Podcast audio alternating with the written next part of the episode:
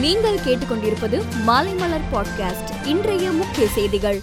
தமிழகத்தில் ஏழு வாக்குச்சாவடியில் இன்று மறுவாக்குப்பதிவு பலத்த பாதுகாப்புடன் நடைபெற்று வருகிறது. காலையிலேயே நீண்ட வரிசையில் காத்திருந்து மக்கள் ஓட்டு போட்டனர். பிக் பாஸ் அல்டிமேட் மற்றும் விக்ரம் இரண்டையும் ஒரே நேரத்தில் மேற்கொள்ள முடியாத சூழல் காரணமாக பிக் பாஸ் நிகழ்ச்சியில் இருந்து விலகுகிறேன் என்று கமல்ஹாசன் அறிவித்துள்ளார். ஒமைக்ரான் வடிவில் தமிழகத்தில் கொரோனா மூன்றாவது அலை டிசம்பர் இறுதியில் தொடங்கியது. கடந்த மாதம் அது உச்சத்தை தொட்டு தற்போது வீழ்ச்சி அடைந்துள்ளது. ஒமைக்ரானின் சாதாரண பாதிப்பும் தடுப்பூசி செலுத்தியவர்களின் எண்ணிக்கை அதிகரிப்பும் முகக்கவசம் அணிவதும் மூன்றாவது அலையை விரைவில் முடக்கியதற்கு முக்கியமான காரணங்களாகும். பட்ஜெட் சம்பந்தமான ஆயத்த பணிகள் இன்று முதல் தொடங்கியுள்ளதால் அநேகமாக மார்ச் பத்தாம் தேதி சட்டசபை பட்ஜெட் கூட்டத்தொடர் தொடங்க அதிக வாய்ப்புள்ளதாக தெரிகிறது. உலக தாய்மொழி நாளில் தங்கள் மொழிகளை பாதுகாக்கவும் உரிமைகளை நிலைநாட்டவும் போராடிய தியாகிகளுக்கு வணக்கம் செலுத்துவதாக தமிழக முதலமைச்சர் மு ஸ்டாலின் தெரிவித்துள்ளார். தொள்ளாயிரம் தன்னாட்சி அங்கீகாரம் பெற்ற கல்லூரிகளில் ஆன்லைன் பட்டப்படிப்புக்கு பல்கலைக்கழக மானிய குழு அனுமதி அளித்துள்ளது.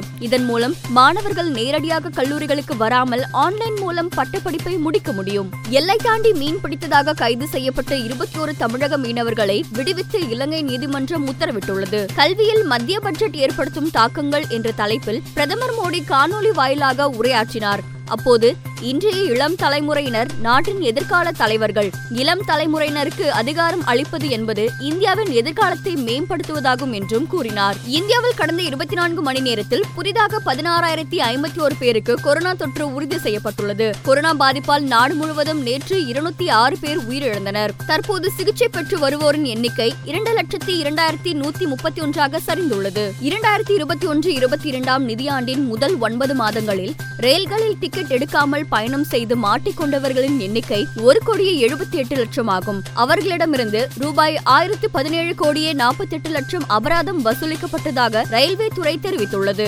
உக்ரைன் மீது ரஷ்யா தாக்குதல் நடத்தக்கூடாது என்ற நிபந்தனையுடன் மட்டுமே ரஷ்யாவுடன் பேச்சுவார்த்தையை நடத்த முடியும் என்று அமெரிக்க வெள்ளை மாளிகை தெரிவித்துள்ளது. இளம் வீரர்களுக்கு வாய்ப்பு வழங்க வேண்டும் என்பதால் புஜாராவும் ரகானேவும் அணிக்கு மீண்டும் திரும்புவது கடினமே என்று முன்னாள் கேப்டனும் டெலிவிஷன் வர்ணனையாளருமான கவாஸ்கர் தெரிவித்துள்ளார். வெஸ்ட் இண்டீஸ் அணிக்கு எதிரான மூன்றாவது டி டுவெண்டி போட்டியிலும் வெற்றி பெற்ற இந்தியா ஐசிசி தரவரிசையில் முதலிடத்தை பிடித்துள்ளது. மேலும் செய்திகளுக்கு மாலைமலர் டாட் காமை பாருங்கள்.